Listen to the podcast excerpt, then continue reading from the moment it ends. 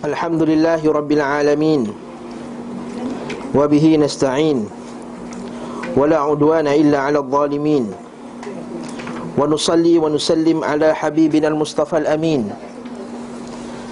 والسيد الغر المحجلين وخاتم الأنبياء والمرسلين وعلى آله وصحبه ومن تبعهم بإحسان إلى يوم الدين.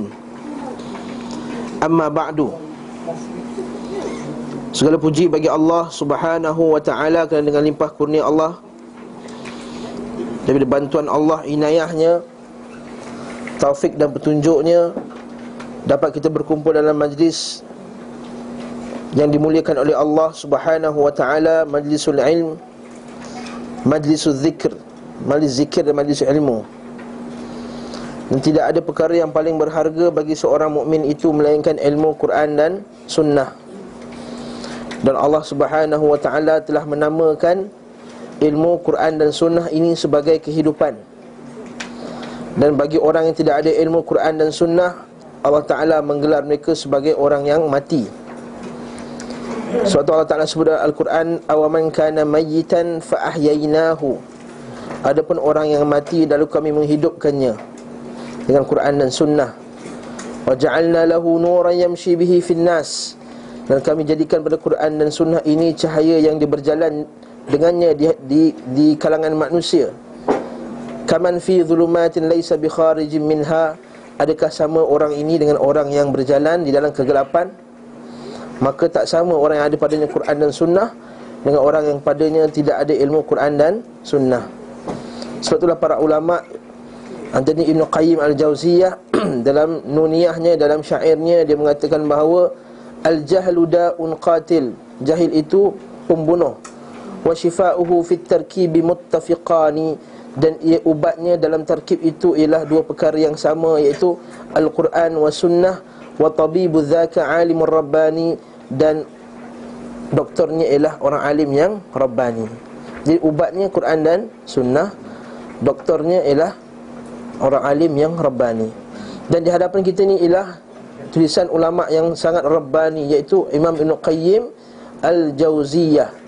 Dan sebagaimana gurunya beliau kalau lepas subuh beliau berzikir sehingga terang matahari bahawa dia bangkit daripada tempat duduknya. Setiap hari dia mengulang kaji lebih daripada 12 lebih pengajian. Ha? Dan malamnya dia bersolat malam dengan membaca beberapa juzuk Al-Quran. Dan dia juga seorang mujahid yang pergi berperang. Ibn Qayyim mengarang kitab dalam bab akidah Mengarang kitab dalam bab tafsir Mengarang kitab dalam bab fiqah Mengarang kitab dalam bab usul fiqh Mengarang kitab dalam bab hadis Mengarang kitab dalam uh, me- mengkritik pandangan-pandangan uh, Ajaran-ajaran sesat yang lain.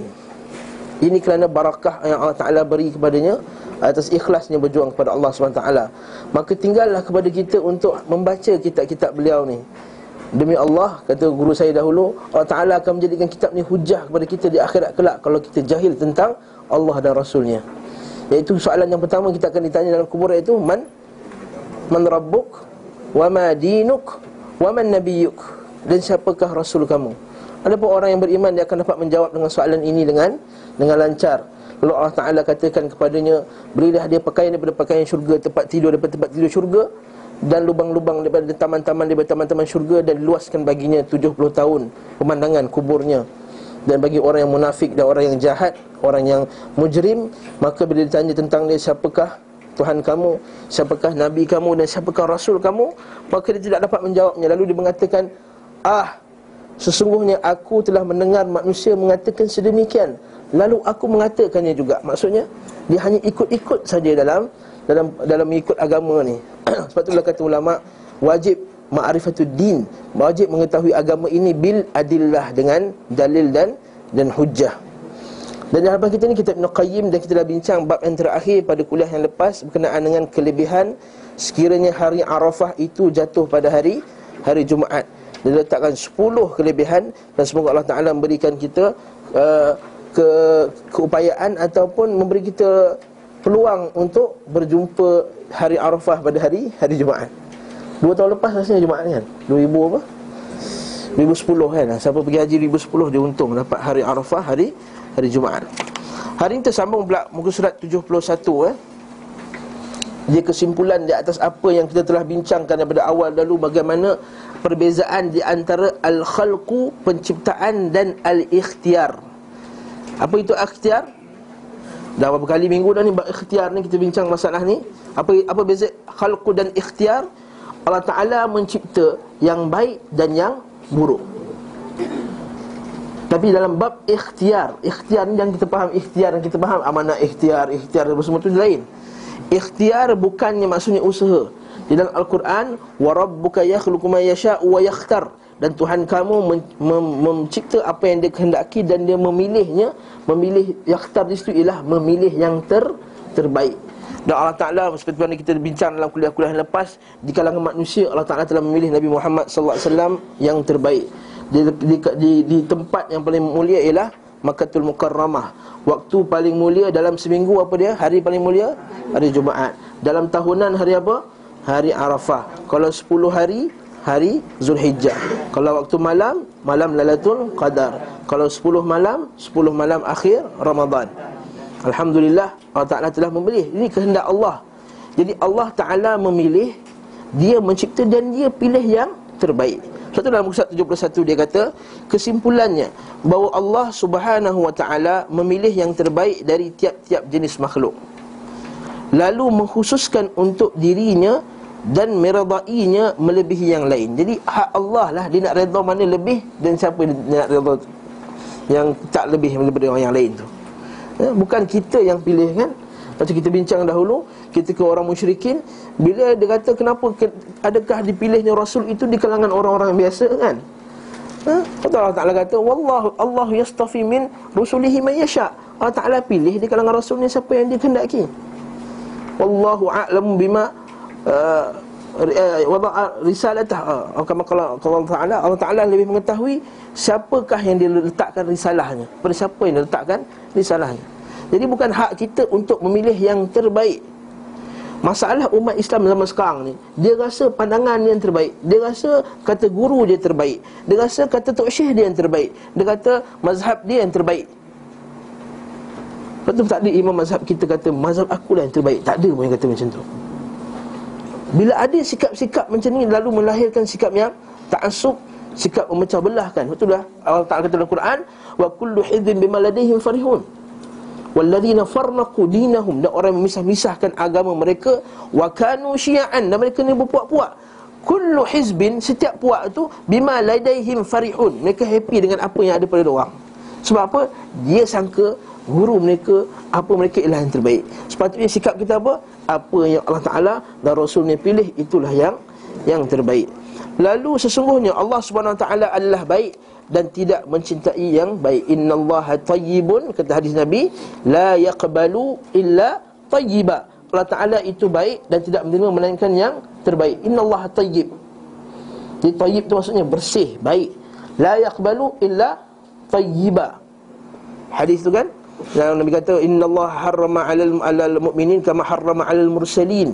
Allah Taala telah mengharamkan ke atas orang Islam Bagaimana telah mengharamkan ke atas para rasul Iaitu makanan-makanan yang haram. Kulu min tayyiba, tayyibati ma razaqnakum Wa'malu salihah Allah Ta'ala kata dalam hadis dalam Al-Quran Kulu min tayyibat. Makalah daripada yang baik-baik Wa'malu salihah Inna allaha harrama alal mu'minin Kama harrama bil mursalin. Allah Ta'ala telah mengharamkan ke atas para Orang yang beriman Sebagaimana Allah Ta'ala telah mengharamkan ke atas para Rasul.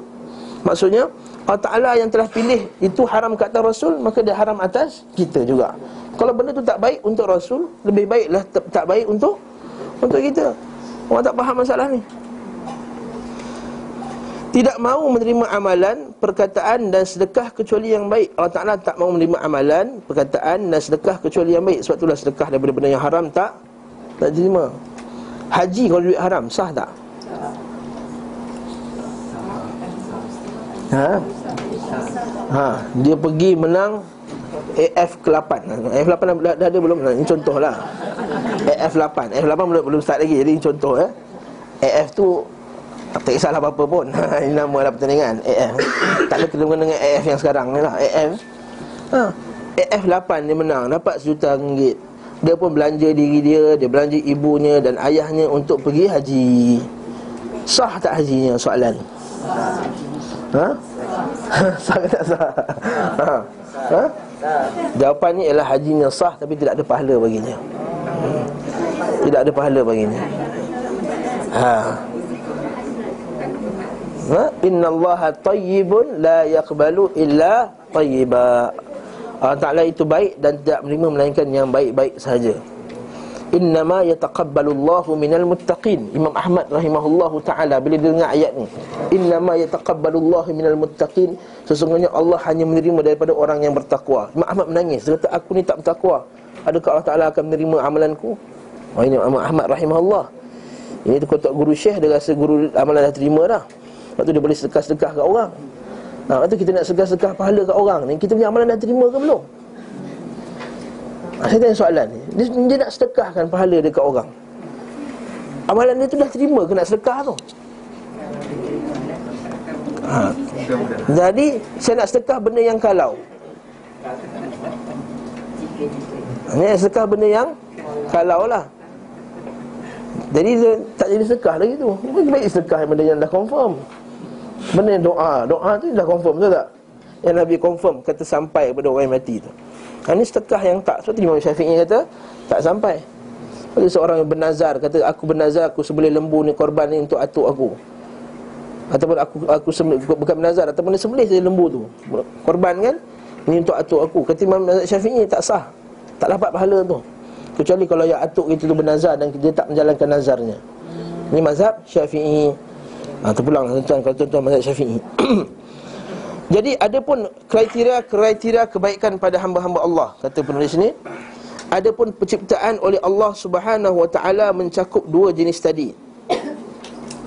Maksudnya penciptaan mencakupi dua jenis. Ada yang baik, ada yang tak baik. Itu kena faham tu.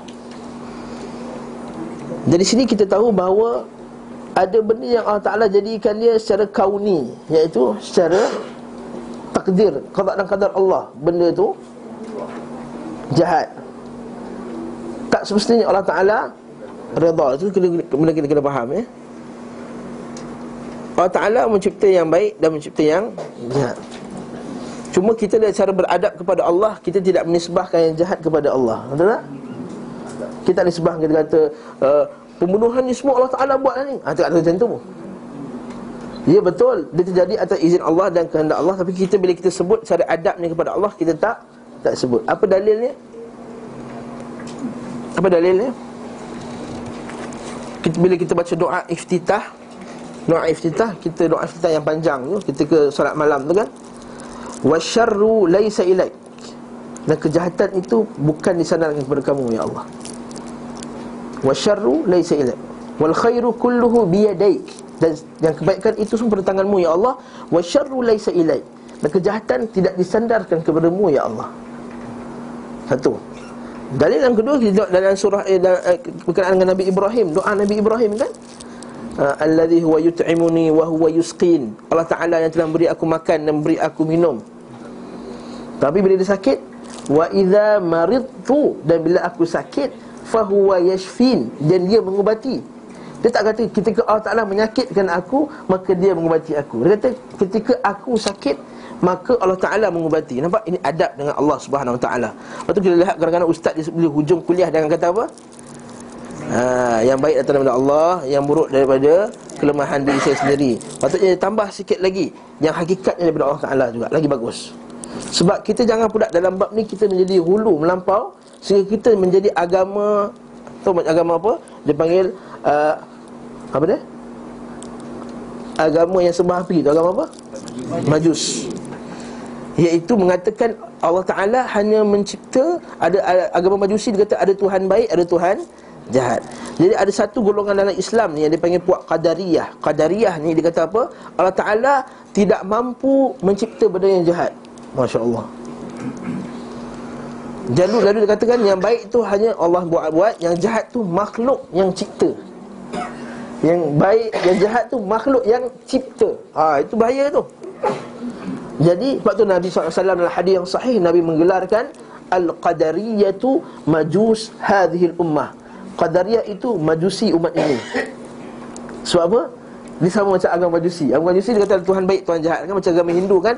Ada dewa ada dewa terang, dewa gelap. Yang sambut di Bali letak lampu apa semua tu. Ha, macam tu. Itu juga eh, Qadariyah ini macam tu akidahnya. Dia menganggap bahawa ada yang baik semua Allah Taala cipta, yang jahat Allah Taala tak mampu cipta. Jadi dia kata ada dua pencipta Mana boleh? Kita kata Allah Ta'ala penciptaan yang baik dan jahat. Tapi kita nak adab kepada Allah Kita tidak menisbahkan Tapi itu kenapa Allah Ta'ala cipta yang jahat? Allah Ta'ala cipta jahat eh, Atas kauni, qadari. Tak semestinya Allah Ta'ala Reda Buatan tersebut. Tapi itu kita Allah Ta'ala buat benda yang tak reda. Allah Ta'ala buat benda yang tak reda Sebagai ujian terhadap Hamba tadi. Itu kenapa Allah Ta'ala uji? Kan senang tak uji. Kalau Allah Ta'ala uji Baik tak cipta langsung. Kalau bukan untuk ujian Baik tak cipta langsung. Macam kita kata Macam anak murid bila peksa Cikgu kenapa cikgu failkan saya? Sebab kau malas belajar. Betul baik tak buat exam Jadi tak ada yang fail. Lagi bagus. Masa buat exam Ni tak siapa yang fail. Jadi semua lulus. Yang ni tidak adil pula kepada orang yang Berusaha nampak tak? Tak adil pada orang belajar Tak adil pada orang berusaha Tak adil orang yang Nak menuju kepada Allah Ha, itu kita kata jadi apa beza kamu yang malah belajar dengan orang yang rajin kalau tidak ada exam ni? Itu juga Allah Ta'ala menguji dengan manusia ini dengan ujian. Sebab tu Allah Ta'ala sebut dalam Quran Hatta Nabi Ibrahim pun Wa tala Ibrahim rabbuhu bi kalimatin fa'atammahun Allah Ta'ala uji Nabi Ibrahim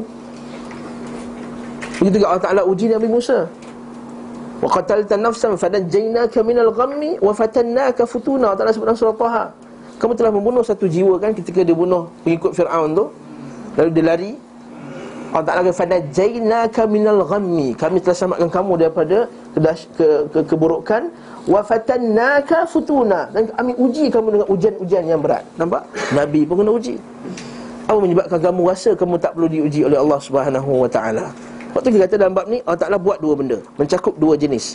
Dari sini diketahui Tanda-tanda kebahagiaan hamba dan kesengsaraannya.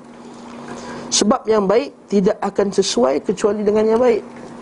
Maksudnya Allah Ta'ala itu baik. Dia hanya menerima yang baik. Jadi yang baik tak sesuai melainkan yang baik. Dia nak kaitkan sekejap lagi ya. Tidak reda kecuali dengannya. Orang yang yang baik ini tidak akan reda Melainkan kecuali benda yang baik Kat sini dia memberi kita isyarat bahawa Orang yang beriman kepada Allah Tak boleh reda kepada kufur Tak boleh reda kepada syirik. Hmm. Kita bagi orang berhenti berjalan tu. Sebab jalan cuma mata gerak. Dia cuma tak tengok kitab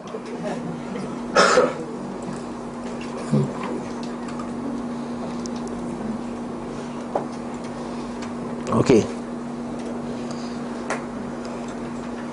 Kat sini bagi isyarat bahawa Orang yang beriman kepada Allah Orang Islam Dia tidak akan redha Melainkan Kepada perkara yang baik. Dan dia akan tidak redha pula Kepada yang tak baik Kepada syirik dia tak reda Kepada kufur dia tak reda Kepada bid'ah dia tak reda ha, Sebab itulah orang Bila sebut bila buat bid'ah Kita rasa marah. Tak selesa Rirah kita Kan kita sebut dalam kuliah yang lepas Atau kuliah sini Ketika Abu Sa'id Al-Khudri Dia kata Ya Rasulullah Boleh tak kalau aku Tengok isteri aku berzina dengan orang Aku pergi bunuh laki orang semua? Kalau isteri aku berzina Dia kata Dia kata bila tengok dengar kata-kata Abu Sa'id yang, yang tegas ni Nabi kata Ata'jabuna min ghirati Abi Sa'id? Adakah kamu rasa takjub dengan ghirahnya Abi Sa'id Al-Khudri ni Sesungguhnya aku lebih ghirah daripada Abu Sa'id Al-Khudri Dan Allah Ta'ala lebih ghirah daripada aku. Maksudnya apa? Lebih jealous. Lebih tak suka orang buat maksiat Buat jahat. Bagaimana ghirahnya seorang lelaki melihat Cemburu seorang lelaki lihat isterinya bersama dengan Lelaki lain. Allah Ta'ala kata Ana aghyar Aku lebih ghirah kepada daripada makhluk. Sebab Allah Ta'ala tak suka kita buat maksiat Tak boleh reba Malangnya orang kita sekarang ni Dia cuba menggabungkan uh, Benda-benda kata-kata uh, Dia Islam Tapi pada masa dia boleh reda dengan kufur. Kita masalah tu. Sebab kita ni duduk satu dalam satu negara Kita kan satu Venezuela Kan? Uh, Kita kan satu Venezuela. Bila satu Venezuela Kita kena meredai. Uh, Kita sambut sama-sama perayaan Kita sambut sama-sama ha? Satu Venezuela lah kan? Ha, Bukan Malaysia ha? Venezuela. Ha, Sederhana Lalu membawakan ayat Quran yang tak kena pada tempatnya. Ini kata takwil al-jahil ni. Allah Ta'ala sebut dalam Quran Memang Allah Ta'ala sebut dalam surah Al-Mumtahinah. Eh, la yanhakumullah 'anil ladzina lam yuqatilukum fid din Allah Taala tidak menghalang kamu daripada berbuat baik kepada orang tidak memerangi kamu dalam agama kamu dan menghalau kamu dan tidak menghalau kamu di negara kamu. Antabarruhum wa tuqsitu ilaihim. Daripada berbuat baik dan berlaku adil kepada mereka. Innallaha yuhibbul muqsitin. Allah Taala cinta kepada orang berlaku adil dalam ayat ni betul Allah Ta'ala kata tak larang buat baik. Tapi ayat ni tak bermakna kita boleh sambut perayaan kafir-kafir mereka ni. Tak boleh menunjukkan keredaan. Tak boleh sama lah pula kita kata bagus lah dia buat. Uh, ni Pusat ni nanti Nanti ramai orang pelancong datang. Uh, Tak sebutlah pusat apa Pusat apa-apalah. Uh, Faham-faham lah tu. Uh. Pelancong berbilion-bilion 60 bilion ni Anha eh? Berapa? 60 bilion eh? Oh, Tak tahu Anha tak tahu. Innocent lah Anha ini 60 bilion 60 bilion keuntungan ni Tak boleh lah. Ini cik reda Cik reda makhluk. Sebab itulah para sahabat radhiyallahu anhum Yang sebut dalam kuliah lepas Malam tadi di Gombak Ketika para sahabat takut kemiskinan Bila Allah Ta'ala halau orang miskin daripada Mekah kan Allah Ta'ala kata orang musyrikin tak boleh masuk lagi dah tanah haram. Maka ketika itu para sebagian sahabat takut nanti bisnes terjejas. Maka ketika Allah Ta'ala Fa'in khitum ailatan fasawfa yughnikum Allah Kalau kamu takut miskin Allah Ta'ala akan kayakan kamu balik Jangan risau. Lepas dia kata tidak reda kecuali dengannya. Lepas tak boleh reda dengan Lepas tu juga nak pilih tak, nak pilih isteri Nak pilih suami Tak boleh reda Melainkan dengan yang yang baik tapi ustaz dah terpilih dah kahwin dulu-dulu ustaz macam mana dah dah lepas jadilah. Ha. Okey, nak buat macam mana nak patah balik tak boleh kan? Hmm? Tidak tenteram kecuali kepadanya Hati jiwa tak tenteram melainkan pada orang yang beriman Jadi kalau jiwa dia tak tenteram ketika bersama dengan orang beriman Susun balik ayat tu Jika jiwa dia tak tenteram ketika bersama dengan orang beriman Itu tanda nifaq Ha. Kalau dia tak suka duduk orang Islam. Duduk orang Islam nanti kan Dia dia, dia komen kita punya tudung kecil lah. Dia komen kita tak pakai stokin lah. Dia komen seluar kita ni labuh sangat lah. Dia komen kita tak ada janggut lah. Dia komen macam-macam Dia nak komen. Dia komen ha, anak hang ni ha, Free hair, free hair lah. Ha, Dia komen. Baik kita duduk dengan Belgium Tak ada siapa tegur. Ha. Yang maksudnya dia tak tentram duduk dengan orang beriman. Maksudnya ada nifak pada dirinya. Dan hatinya tidak tenang kecuali bersama dengan orang beriman. Baginya di antara perkataan adalah perkataan baik yang tidak dinaikkan kepada Allah kecuali itu. Maksudnya baginya dia hanya menyebut perkataan yang baik. Ayat ini ayat terbalik-terbalik eh. Baginya adalah perkataan adalah perkataan baik yang tidak dinaikkan kepada Allah kecuali perkataan itu. Maksudnya perkataan yang baik itulah. Maksudnya takkan sebut melainkan yang baik. Ia juga sangat keras menjauh dari kekejian dalam pembicaraan. Ya, tidak fahash tafahush fil lisan.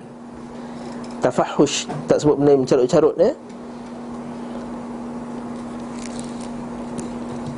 Kekejian dan kekotoran pada lisan bohong menipu ribah. Ribah maksudnya apa? Maksud ribah? Eh bukan. Tu ghadab marah. Ribah ngumpat. Zikru akhaha akhaka bima yukrihu Iaitu menyebut tentang saudara kamu yang apa yang saudara kamu benci. Ha? Itu ribah. Namimah. Maksud namimah? Namimah maksudnya apa? Ha? Mengadu domba, yes. Mengadu domba. Mengadu domba ni apa? Apa ni domba tu? Domba bahasa Indonesia kambing. Domba kan? Ah, kalau domba ni bawa gosip ha. Macam macam rancangan Eh tak sebutlah Nanti kena saman nanti ya Macam rancangan-rancangan tu lah ha. Panas Terjah ha. Kan ha. Terjah ni Terjah situ ha. Benda yang tak pasti Disebar-sebarkan ha. Macam You all nak tahu ha. Itu Jadi starting ayat tu biasa macam tu ha. You all nak tahu ha. ha. Itu biasanya Dia starting dia ha. I bukan nak kata apa tapi ha, I bukan nak mengata tapi ha, Itu jenis starting ayat dia lah Okay Itu namimah Bawa gosip Dia menyebabkan dua orang Bermusuhan ha? Ingat namimah ni Dia boleh jadi namimah Walaupun niat dia bukan namimah ha. Macam mana tu? Seseorang itu boleh menjadi seorang pengadu domba Walaupun dia bukan niat pengadu domba Tapi kaedah yang dia buat tu Menyebabkan berlakunya mengadu domba Eh, benda Ustaz cakap ni ha? Contoh ni lah ha? Saya nampak Abah Rahman Saya dengar Abah Rahman Gosip Abah Rahman kahwin satu lagi Suami ada isteri ada sini tak? Tak ada. ada. Ha, gosip lah. Ni gosip mana mana? Jangan ada. Ada gosip lah ni. Saya dengar.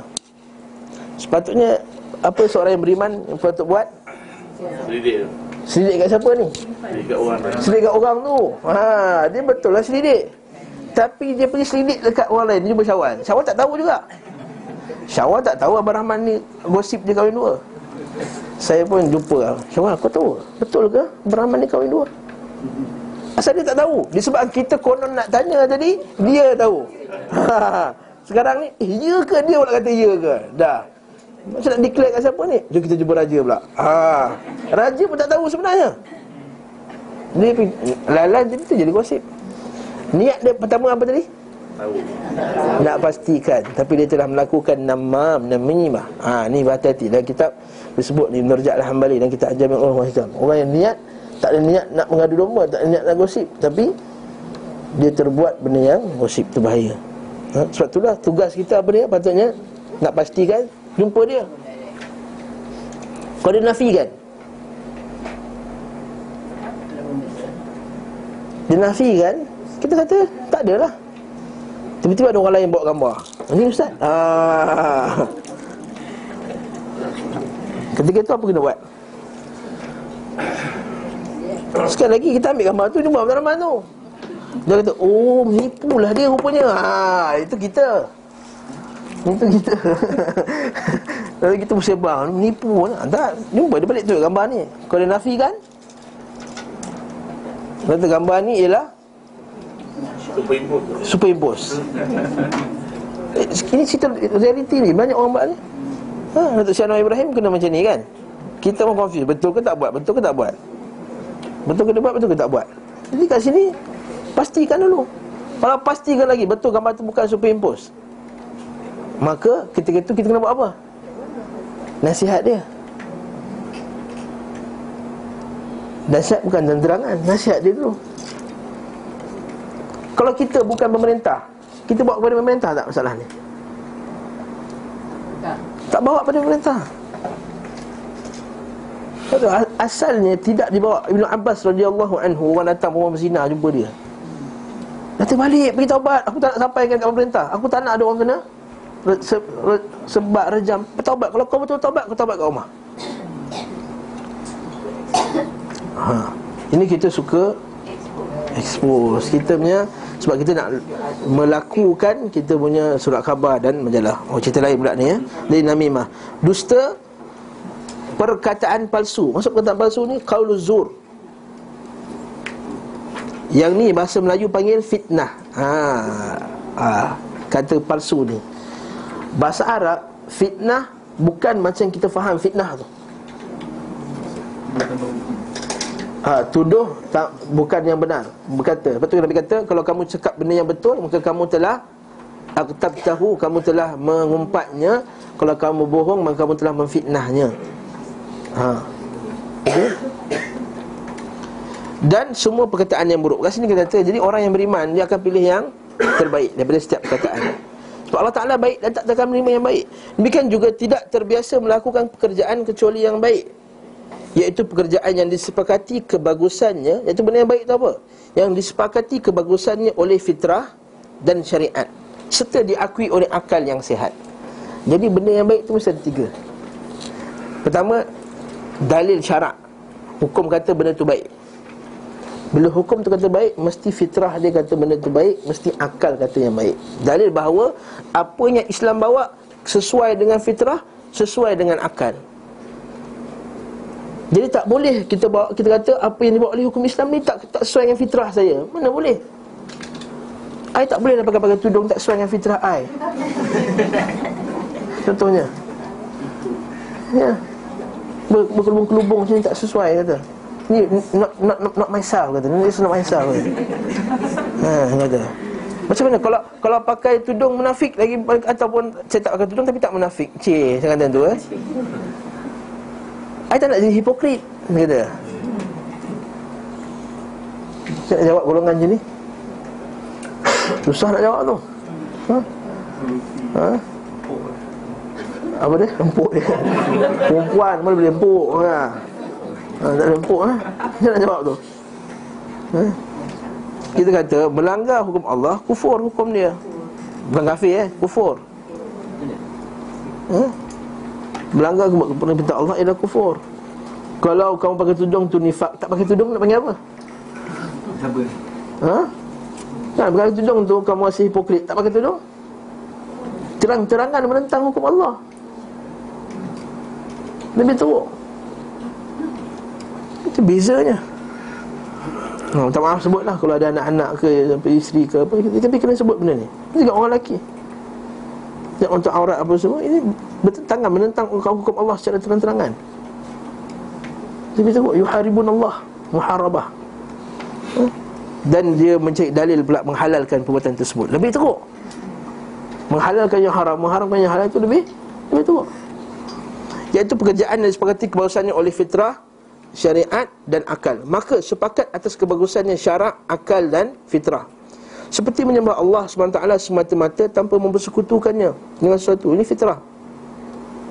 Fitrah manusia tak boleh ada banyak Tuhan. Sebab kalau banyak Tuhan nanti bertembung. Hmm. Allah Ta'ala sebut dalam Quran Kalau dalam dunia ini ada alihatan Lafasadata Ada tuan-tuan yang banyak Lafasadata Maka dua-dua Tuhan itu akan Memusnahkan alam ni Dua. Ada dua parti pun Dah kelang kabut. Ini dua Tuhan yang ada dua ada kuasa. Nak pula Tuhan baik dan jahat Habis lah. Hmm? Mengutamakan keredaannya atas hawa nafsunya. Maksud keredaannya Nya tu besar kan? Ha, Jangan silap dengar. Jadi orang tak ada buku Dia dengar nya tu dia. Bukan Nya tu N besar Maksud keredaan Allah Daripada hawa nafsunya. Ini kita baru mengaji Dalam kitab Tauhid kan? Allah Ta'ala kata eh, La yu'minu ahadukum Hadis Nabi. La yu'minu ahadukum hatta yakuna hawahu tab'an lima ji'tu bih. Tidak akan sempurna iman yang wajib.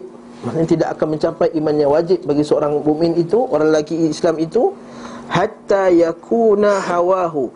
Sehingga hawa nafsunya tab'an ikut lima ji'tu bih dengan apa yang telah aku bawakan. Itu Quran dan sunnah.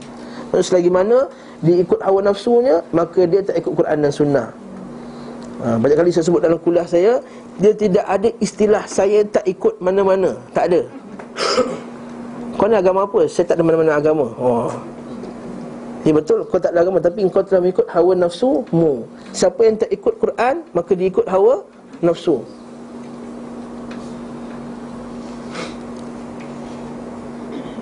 wala tuti' man aghfalna qalbahu an dhikrina wattaba'a hawahu. Allah sebut dalam surah Al-Kahf. Dan kamu taat kepada orang yang lalai daripada mengingati kami, maksudnya tak ikut Quran, tak melalai daripada mengingati kami, tak ikut Quran dan sunnah, wattaba'a hawahu. Habis dah, eh? Okey. Janganlah kamu taat kepada orang yang lupakan zikir kami, iaitu apa dia? Quran dan sunnah, wattaba'a hawahu. Maksudnya Tak ikut Quran dan Sunnah Maksudnya ikut hawa Hawa nafsu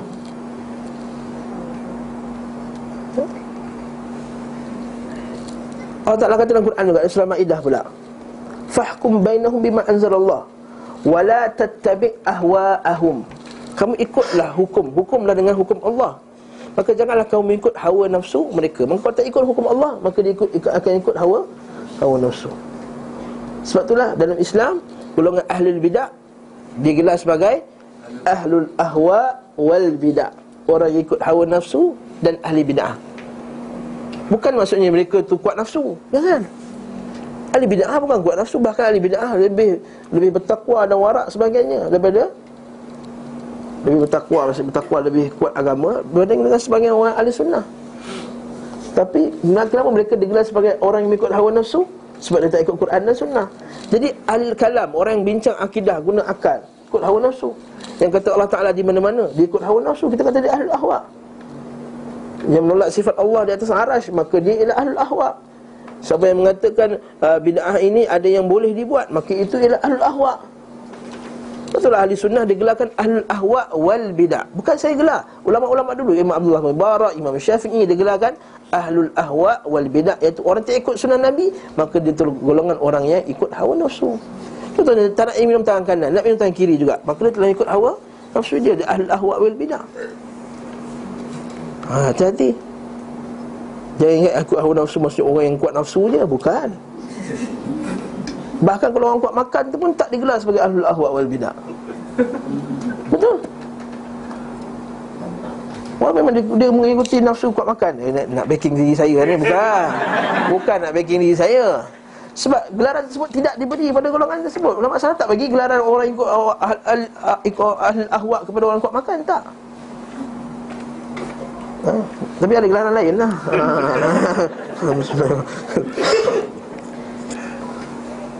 Kat sini ya Jadi Mencari kecintaannya dengan segala kesungguhan dan kesanggupan. Iaitu mencari cinta Allah dengan segala kesungguhan dan kesanggupannya orang beriman. Sebab dia tahu Tak ada cinta yang paling mulia, paling besar ialah cinta Allah. Cari cinta manusia ni Macam mana kita belilah cari beria nak carikan untuk pasangan kita ke dan seorang isteri Raya masak Aku nak masak sesedap ni. Bagi Lepas suami kita makan uh, Waktu dia tidur. Dia tak ada kata Terima kasih sayang Peluk cium Tak ada Mana ada Mula-mula ialah kau mula kahwin Lepas tu dia uh, Apa semua Dia pun tidur baring Tengok sebaliknya Kita suami pun lah cari buah tu Dia nak Saya try setinggi nak makan buah mangga ni ha. Mangga India tu. Pergilah kat masjid India Jam apa semua Dekat apa semua. Balik Bila makan ni buat sambal je sebab kita cari cinta makhluk ni Iyalah. Tapi tak tak sama macam cinta Allah. Cari cinta Allah ni dia rasa kepuasan tu lain. Macam orang bangun sembahyang subuh lah. Bangun sembahyang malam kan Rasa kepuasan tu lain. Betul kata ulama salaf Kalau raja tahu apa yang kami rasa ni Dia rasa dibunuh kita semua. Sebab sedapnya sembahyang malam ni. Tapi sebab kita tak rasa benda tersebut sedapnya berjuang untuk Islam, sedapnya mengaji hadis. Kalau Imam Syafi'i bila tanya, macam mana perasaan kamu bila dapat satu ilmu hadis? Dia kata rasa macam sedap betul badannya, rasa macam bergerak-gerak semua aku bila dapat satu hadis je. Hmm. Kita kalau kita baca hadis kalau Rasulullah ustaz baca, alah ustaz ni tak bawa added value dia baca je kitab ni. Eh, apa benda lah ni? Ha, ni tegur ni ada ada sudut yang taklim macam ni. Bila ustaz tu datang kelas dia baca je Dia baca buku tu dia hurai sikit-sikit je. Dia kata ustaz ni tak bawa added value lah dia kata. Dia hanya baca kitab je. Kalau kita istiqamah baca dengan dia kitab tu Pun dah satu added value dah. Value yang telah di-added kepada dia tu lah Ini nak cari lagi Kenapa? Sebab huraian dia tak mengancam. Tak jangan. Syekh bin Bas rahimahullah ta'ala Kalau siapa faham bahasa Arab dah Kuliah dia Al-Quran hadis, Quran hadis, Quran hadis. Tak ada cerita orang-orang panjang goreng sana goreng sini macam saya buat sekarang ni. Hmm. Kuliah dia boring. Tapi bila orang dengar betul-betul orang dapat banyak istimbat. Macam macam mana Syekh ni boleh dapat tahu ayat Quran ni dalil kepada dia ni. Kan? So ni Qayyim boleh ihdinas siratal mustaqim tu dia boleh buat hurai dalam dua jilid kitab. Ha?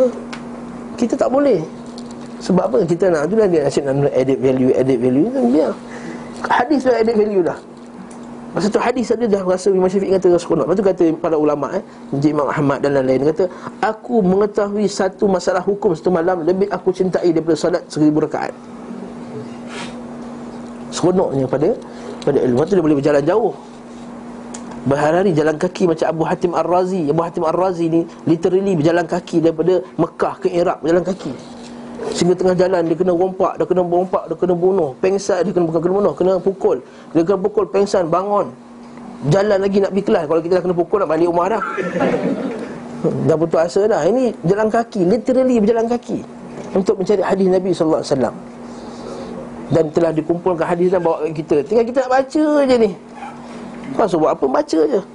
Ini kita kata dia tidak buat mereka untuk mencari kecintaan dengan segala kesungguhan dan kesanggupannya berbuat baik kepada ciptaannya sebatas yang ia mampu. Kemudian bukan sekadar buat baik kepada Allah, buat baik juga kepada ciptaannya. Hablum minallah wa hablum minan nas. Biasa orang sebut benda ni kan. Jadi kita nak jadi baik tak cukup hanya untuk Buat baik dekat Allah Kena buat baik juga kepada makhluk Sebab itulah kata Nabi SAW Takutlah hak-hak makhluk ha, Takutlah dosa kepada makhluk Sebab dosa kepada makhluk ni Kemungkinan dia tak boleh ampunkan Dia tak nak ampunkan Lalu kita terkena dengan azab ha, Biasa kita dengar hadis muflis kan ha, Hadis muflis tu ia melakukan terhadap mereka apa yang ia ingin mereka lakukan terhadapnya. Ha, apa hadisnya bab ni? Ya, yeah, do to others what you want people to do to you. Ha, dah salah aku ni English ya. Ha. Kan? Apa hadisnya? Saya belajar sahih kelas sahih Muslim, hari Ahad. Dah lalu dah hadis ni. Muka kelas sahih Muslim saya tahu Puan Melissa je. Apa hadisnya Puan Melissa? Tak ingat eh? Siapa ingat? Saya belajar hari ni. Alafonte. Ni Ibn Mahal ni, Sigit Musin ni. Hmm? Kat luar. Hmm?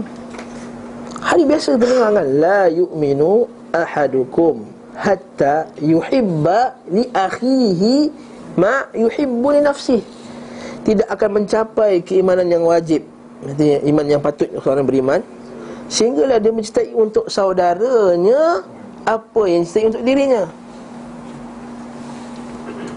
Dalam hadis lain pula hadis sahih Muslim wa yuhibbu an ya'ti an-nas ilaihi kama yuhibbu Eh, kama yuhibbu an nas yati ilaih dia fal yati ila nas maka dia datang kepada manusia dengan apa yang manusia suka sebagaimana apa yang disuka manusia buat dekat dia. Hadis sahih muslim. Lepas tu kita kena cinta. Kalau kita cintakan khair, hidayah untuk kita Kita kena cintakan saudara kita hidayah Kalau kita cintakan ilmu Kita kena nak juga anak kita cintakan ilmu. Kalau kita nak kebaikan Tak boleh. Kita seronok-seronok je Kita datang kelas seronok. Anak kita dibiarkan Keluarga kita dibiarkan kat rumah.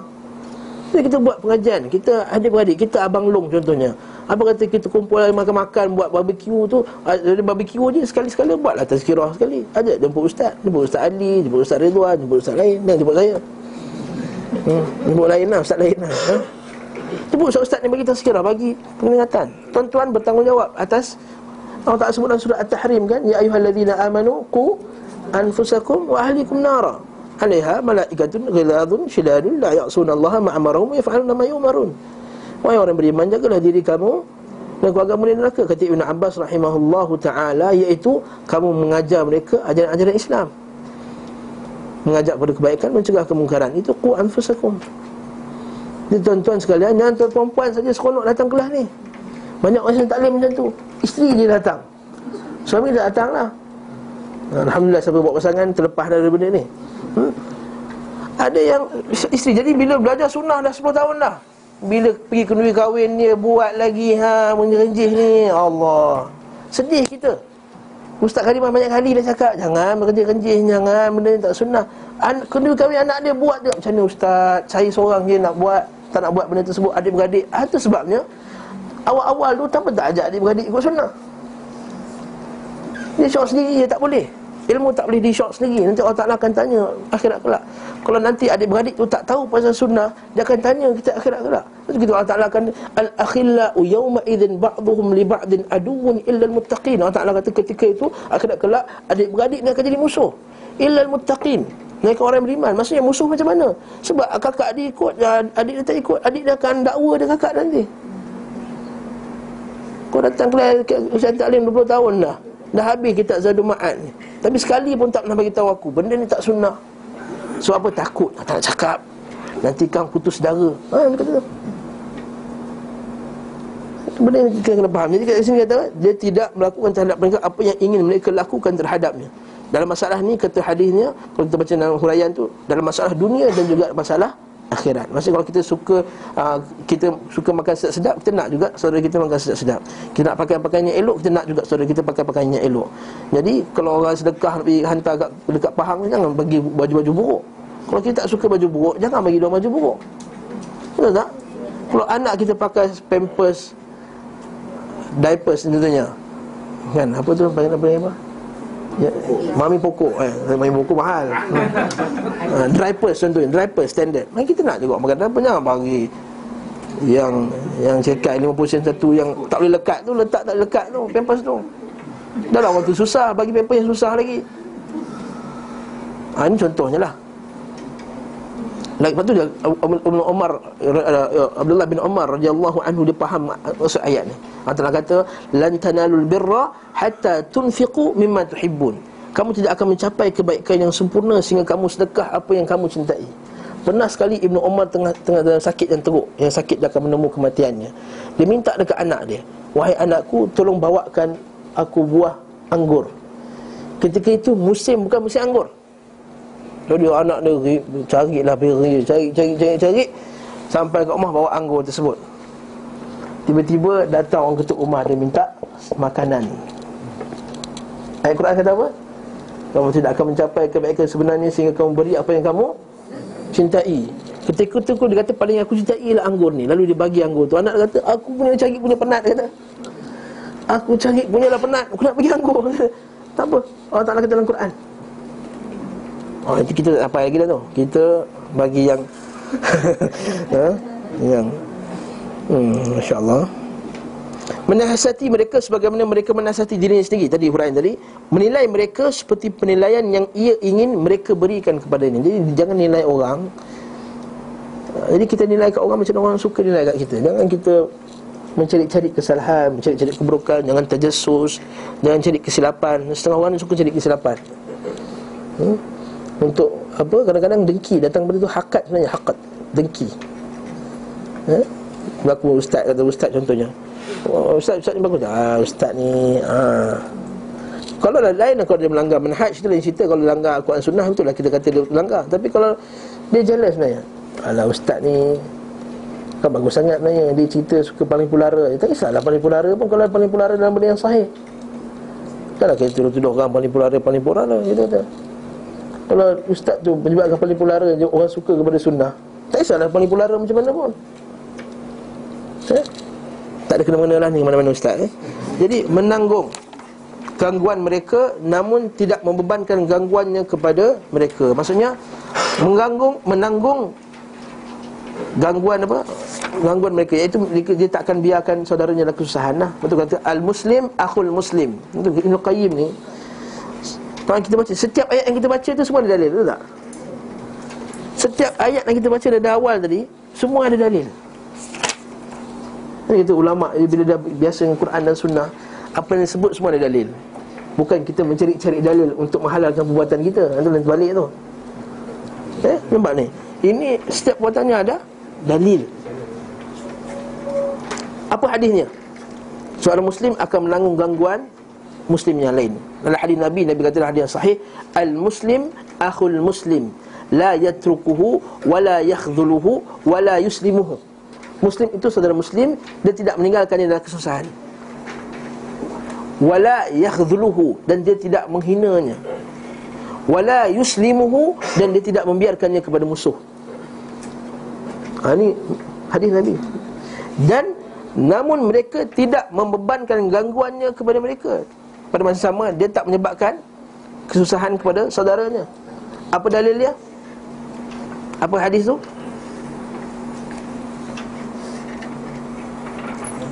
Cari nota ya. Okey dah. Okey. Dia semua dah bertenang lah Okey, sama ya. Jadi namun tidak membebankan gangguannya kepada mereka. Maksudnya dia tak ganggu orang muslim yang lain. Apa hadisnya? Dalil hadisnya. Ha, ini hadis sahih Muslim juga. Malaysia kena lagi? Apa hadis dia? Anhar apa hadisnya Tak boleh kita mengganggu orang lain Dalam hadis tu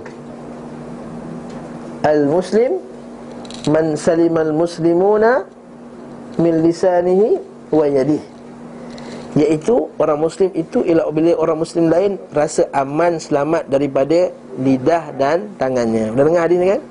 Tak ingat je ha? Rasalah Dengar je tak ingat Hadis Sahih Muslim Bukhari dan lain-lain eh?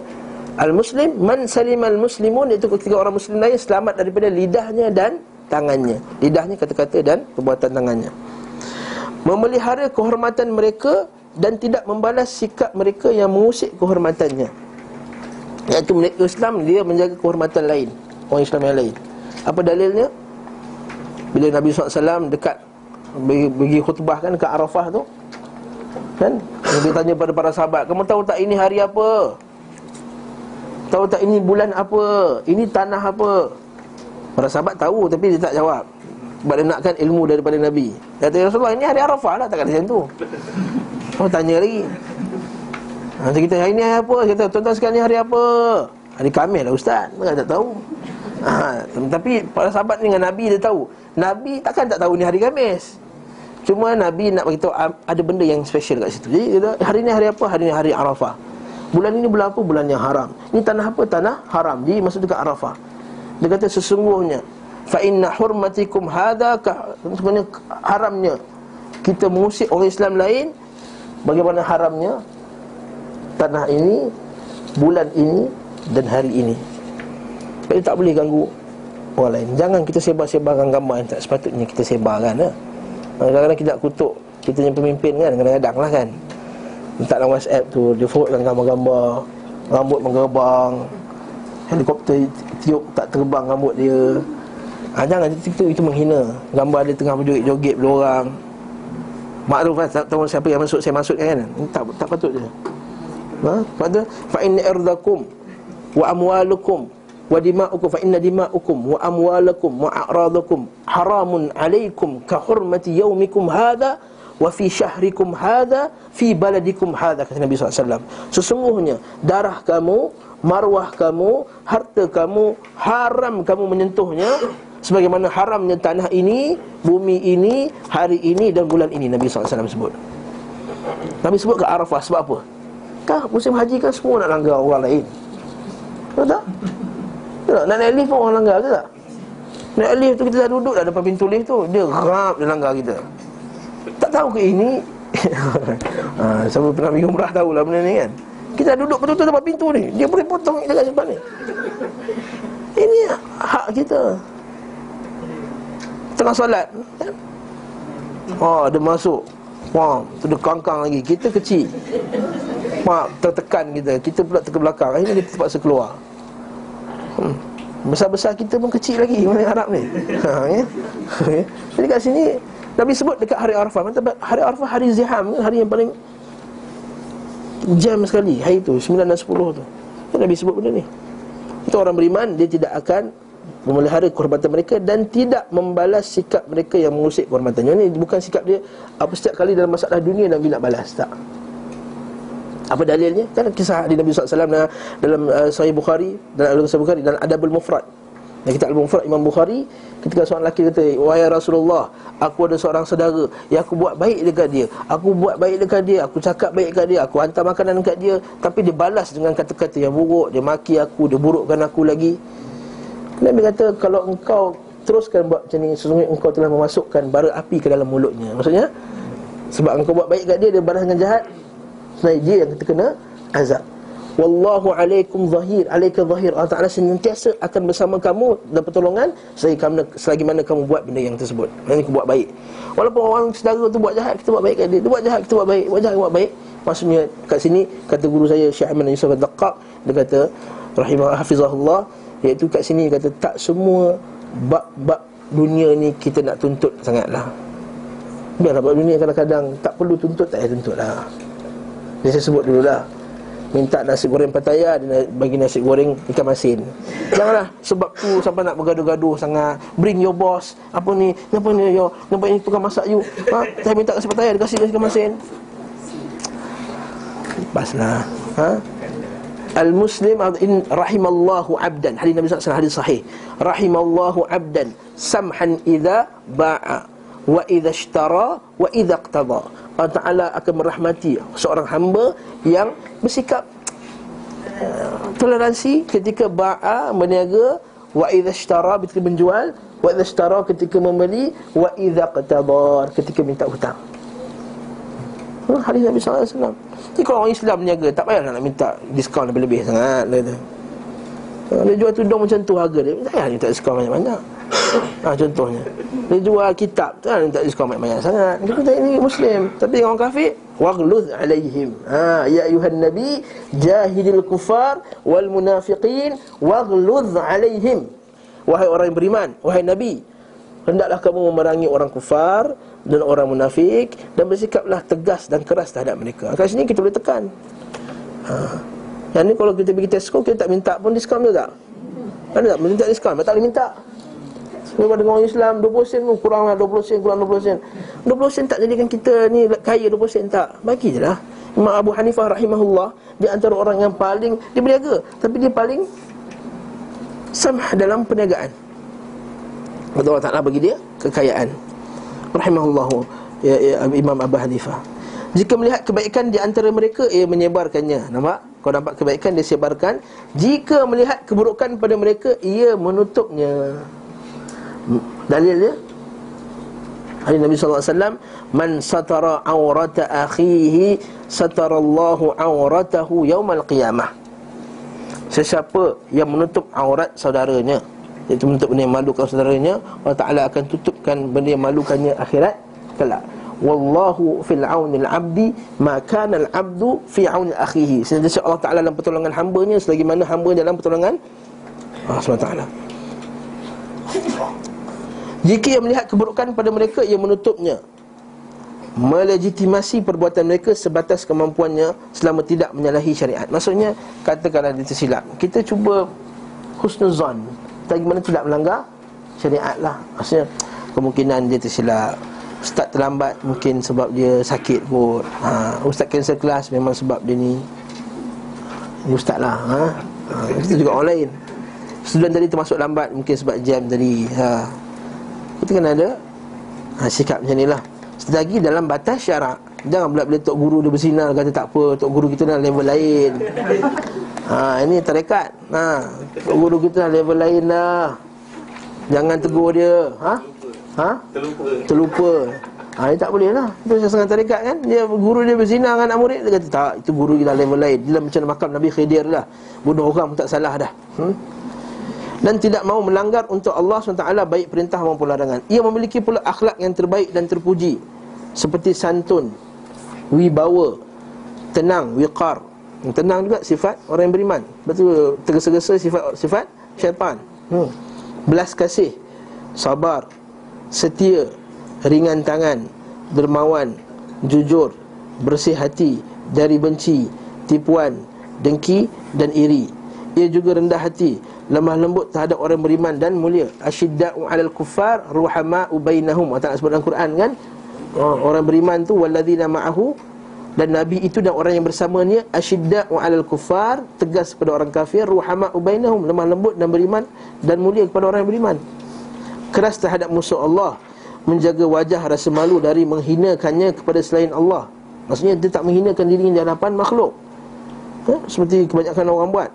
Eh, tunduk-tunduk kepada makhluk apa semua membayarkan jiwa dan macam setengah barat kan. Sikap dia sangat suka pada artis tu macam dia menghinakan dirinya pada artis tu tak? Sanggup buat macam-macam ada yang sanggup dulu kita dengar orang nak pergi dengar konsert tu dia sanggup dia tak ada duit dia pergi berzina dengan orang jadi dia pelacur untuk dapat duit nak pergi sepatutnya nak pergi konsert. Ha ini kata dia menghinakan diri. Ha? menghinakan sanggup terkeja-kinja terlompat-lompat tergolek-golek sebab nak masuk pertandingan. Menghinakan diri kepada makhluk. Eh? tak punya kehormatan. Berani pemurah beradab setiap akhlak yang disepakatinya kebarusannya oleh syariat fitrah dan akal dia tidak boleh memilih makanan kecuali yang terbaik bukan tersedap eh terbaik kalau tersedap masalah masalah kita eh? terbaik iaitu makanan yang halal bergizi dan lazat yang menjadi konsumsi terbaik bagi badan dan roh di samping terhindar dari efek sampingan. Sebab tu Ibn Qayyim ni dia ni bukan sekadar pakar dalam agama, dia juga pakar dalam tib perubatan. Sebab tu dalam buku dia ada tib Nabawi tu dia cerita pasal makanan ni apa kesan kat badan, makanan ni apa kesan kat badan subhanallah. Ibn Qayyim ni macam mana dia mengaji pun tak tahulah Allah alam. Ia tidak memilih di antara wanita yang dinikahi kecuali yang terbaik dan yang paling suci. Dalilnya jelas kan? Nah, Nabi kata apa? Carilah wanita yang saleh kan? tunkahul arba'a tunkahul mar'atu li arba' limaliha wa jamaliha wa li nasabiha wa li hasabiha fadfar bidatid din tadi baca hadis kita dengar kan jika wanita tu kerana hartanya kerana pangkatnya kerana keturunannya maka jagalah yang beragama nescaya tangan kamu terlepas terlibat jadak dia akan pilih yang terbaik. Tidak memilih wangian kecuali yang paling baik dan yang harum. Tidak memilih sahabat dan kenalan kecuali yang baik. Ha, ini poin yang kita highlightkan sikit ni. Eh? tidak milih kawan melainkan terbaik. Kita kena tinggalkan kawan-kawan yang jahat. Almaru ala dini khalilih. Okey Bayangkan Pakcik Nabi Abu Talib Tak dapat mengucap. Sebab? Antara asbabnya ialah Kawan Abu Jahal dekat sebelah tu. Macam tu juga Kawan kita semua yang tak ingat Allah Ta'ala Bila dekat Baradul Maut Dekat sakit mati tu eh, You ingat tak yang kita jumpa kat London dulu? Ah, Saya sebut dalam kuliah yang Mana kuliah yang lepas. Dia tengah sakit ni Sakit kanser teruk dah Level 4 Stage 4 dan tengah sakit. Oh sakit ni You ingat tak ay ni? Dia, dia, dalam keadaan tidak berhijab dengan hijab yang yang Islami kena ingat tak ai ni yang kita jumpa dulu kita beli kristal sama-sama dekat Bista dulu dekat apa semua ni. Harrods apa semua. Kita kata makcik hmm, orang ni dah nak menuju Allah ni. Bagilah nasihat yang baik tu saya ingatkan dia pada kristal-kristal tu lagi dah. Ingatlah kepada Allah. Nampak tak? Kata kalau masa tengah cerita kristal tu Dia teringat kristal Lepas tu dia sebut Oh kristalku Lepas tu meninggal Tadi sebelum tadi Sebelum makcik tu datang Dia kata Kak ucap la ilaha illallah. Dia ucap la ilaha illallah. Dia datang tadi. Last minute kata Aku nak tengok Aku nak tengok kawan aku. Ini contoh lah ni Contoh eh. Contoh. Ingat tak yang kita beli kristal sama-sama dulu? Oh. Oh kristalku Meninggal Lepas tu. Elok-elok akhirul kalami Elok-elok kalimat akhirnya La ilaha illallah tadi Kalimat akhirnya kristal ha, Tapi Alhamdulillah lah Orang tu tak meninggal dengan kristal tadi lah. Dia meninggal dengan La ilaha illallah kat akhirnya. Semoga Allah Ta'ala merahmatinya ha? Orang tersebut. Jadi kat sini Tidak milih sahabat yang baik. Jadi kalau ada sahabat yang jahat Putuskan hubungan. Ustaz, bukankah itu putus dengan satu rahim? Kita boleh berbarak Al-bara'ah berlepas diri pada orang musyrik Ada orang yang maksiat. Tapi bukan secara total Tak boleh Saya sebut dalam kuliah saya yang selasa lepas Iaitu kita boleh berlepas diri daripada Mereka tak kawan. Tak sangka angkat kawan Takut kita terkena Rosakan Lepas tu bila dah baik Call dia balik. Ha. Kita dah rasa kita kuat Dah rasa kita ni steady Apa semua Nak call, nak rahim Nak SMS Apa semua boleh lah. Adapun kalau dia ajak Jom minum Jom pergi minum Bukan minum arak lah Maksudnya pergi minum teh Mula pergi minum teh, mula mula minum teh, mula dia ajak sembang benda lain, ajak benda lain apa semua kita pun jiwa kita ni lemah. Ingat ni kata ulama salaf, al-qulubu dha'ifatun wal fitnatu khattafatun kata ulama salaf. Ketahuilah jiwa hati-hati ini lemah dan fitnah itu suatu benda yang menyambar hati-hati kita ni. Fitnah. Fitnah maksudnya ujian-ujian ni lah. Apa yang menyebabkan kita rasa jiwa kita ni kuat untuk menghadapi fitnah-fitnah ni? Tak ada siapa. Waktu para ulama salaf dia menjauhi benda-benda macam ni. Dia tahu itu jahat, julasa isuk dia takkan dekat julasa isuk. Takkan dekat dengan orang yang duduk-duduk dengan orang yang yang, yang ahli maksiat. Tak duduk dengan ahli-ahli bidah. Jangan pula kita kata apa salahnya ustaz, dia ni kawan baik orang. Kita kata, ya kawan baik, tapi kita kata kita nak cek keridhaan Allah Subhanahu Wa Taala. Ha? Kalau kita kalau kita duduk dengan dia bertambah kekufuran kita, bertambah bid'ah kita, lebih tak duduk dengan dia. Ha? Kecuali kalau nak ajak dakwah. Ha, Itu lain cerita. Itu pun jika dia rasa betul-betul boleh Untuk hadapi tersebut. Kalau tidak Bahaya nanti. Nak dakwah Lalu kita terdakwah dengan dia. Betul tak? Ni aku nak dakwah ni. Tengok dia bawa kawan empat orang. Kita seorang je. Dia perempuan-perempuan Kita pun terpengaruh. Kita pula ikut style dia. Tak boleh. Lepas tu nak dakwah Semua macam mana? Suruh datang rumah kita. Tu Ada macam mana? Tak jumpa Jom Jumpa kita kat Yayasan Taklim. Boleh. Nak sebentar terakhir Jumpa kat sini Allah segan lah aku yang sana Alah tak apa sekejap je. Kau pergi sembang-sembang. Tu Kita minum terik lepas tu. Nampak? Tak? Tapi caranya bukan. Sebaliknya ha, Dia tengah lepak dekat mana tak? Dekat tempat ada orang minum arak atas meja apa semua. Jomlah niat dakwah kat situ. Eh tidak. Jadi yang, yang silap benda ni. Yang tersilap dengan atas nama dakwah.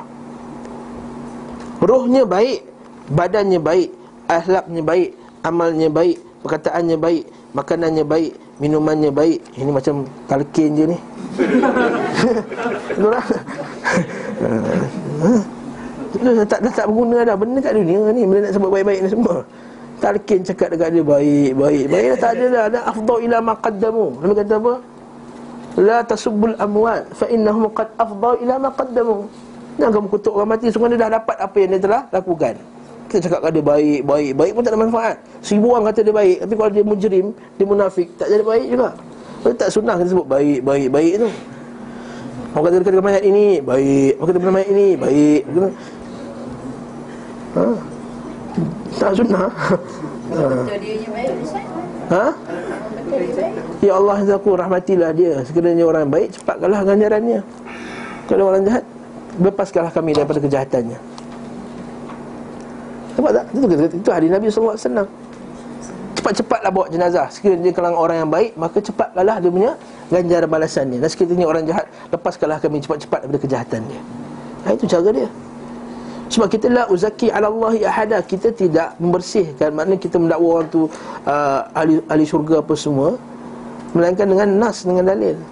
Kalau kita memang kalau memang orang baik Kita Alhamdulillah dia ni memang baik ustaz ni Ha, itu tak ada masalah. Tapi jadi upacara khas. Apa dia katakan pada mayat ini? Baik. Pada mayat ini? Baik. Ha, Ini tak tak sunnah. Ha, Tak sunnah. Ingat tak sunnah. Bahkan boleh jadi bid'ah. Cukup baca doa habislah lepas tu. Okey. Dah, terlan, dah terlajak. Sebab banyak sangat baik tadi ya.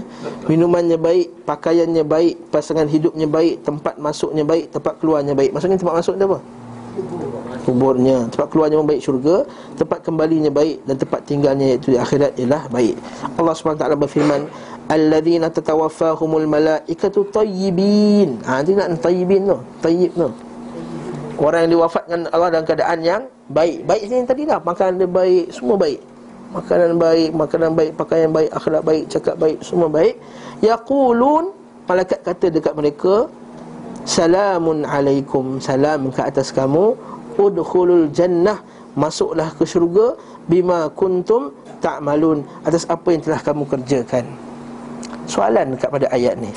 Bukankah kita ni masuk syurga kerana rahmat Allah? Bukan atas amalan kita ni ayat ni.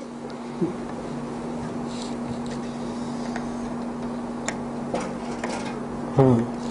Jawapan ialah Ya, kita masuk syurga kerana rahmat Allah. Tapi rahmat Allah dapat dengan Jika kita melakukan amal kepadanya. Ha.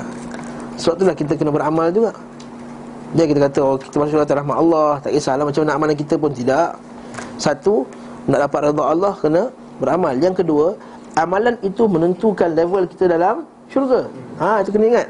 Yes betul masuk syurga semua atas rahmat Allah. Tapi level kita dalam syurga ialah berdasarkan Amalan kita betul dah kalau kita baca tafsir surah Al-Baqarah kan Dia kata kita punya kedudukan dalam dalam syurga nanti setakat mana kita berhenti dalam baca Quran. Kalau banyak tinggilah, kalau rendah rendahlah. Dan satu level ke satu level yang lain macam hadis Nabi hadis sahih Muslim seumpama orang melihat bintang di langit. Maksudnya satu level ke satu level yang lain jauh tu. Jadi kat sini jangan silap faham. Jadi tayyibin baik. Termasuk pula orang yang dikatakan kepada mereka oleh penjaga syurga, "Salamun alaikum tibtum." Kamu telah menjadi orang yang baik, bersih. Fadkhuluha khalidin, maka masuklah di dalam kekal dalamnya. Huruf fa pada lafaz fadkhuluha ada fa as-sababiyah. Jadi saya belajar bahasa Arab, fa ni kan huruf ataf. Fa ni boleh juga masuknya after, then. Ha? Kemudian contohnya uh, bila Nabi Musa kata dekat Firaun kata wa inna mau'idakum yaumuz zinah wa ayuhsyarun nasu duha. Iaitu hendaklah perjumpaan kita nanti nak berlawan sihir nanti ialah ketika hari hari perayaan supaya semua ramai orang ada. Wa ayuhsyaran nasu duha dan berkumpullah manusia pada waktu duha. Pada waktu duha? So, waktu duha terang tapi tak panas. Ha itu kalau kita waktu duha 9.45 ha tapi kita dah, dah, dah gelap dah dalam ni ha? Dah, dah sejuk dah. Wa ayuhsyaran nasu duha. Apa jadi? Pada Firaun fatawalla Firaun. Maka Firaun pun balik. Fajama'a kaidahu. Maka dia pun kumpulkan dia punya. Maka fa tu ialah fa kemudian. Selepas itu. Tapi dalam ayat ini fa di sini ialah fa as-sababiyah. Dia panggil bahasa Arab. Fa as-sababiyah maksudnya ialah fa ialah menerangkan sebab. Maksudnya masuklah syurga sebab kamu telah beramal. Ha, ya? Maksud kamu telah beramal. Dan ini disebabkan oleh kebaikan kamu, maka masuklah kamu ke dalam syurga. Allah juga berfirman dalam dalam Al-Quran surah An-Nur al-khabithatu lil-khabithin wal-khabithuna lil-khabithat wat-tayyibatu lit-tayyibin wat-tayyibuna lit-tayyibat. Bisa dengar tak ayat ni? Perempuan-perempuan yang jahat ialah untuk laki-laki yang kejahat, laki-laki yang jahat untuk wanita-wanita yang jahat. Lelaki-lelaki perempuan-perempuan yang baik Untuk lelaki-lelaki yang baik Dan perempuan lelaki yang baik Untuk perempuan-perempuan yang baik pula. Sebab tu kalau kita Nak cari isteri yang, yang tak kahwin lagi lah.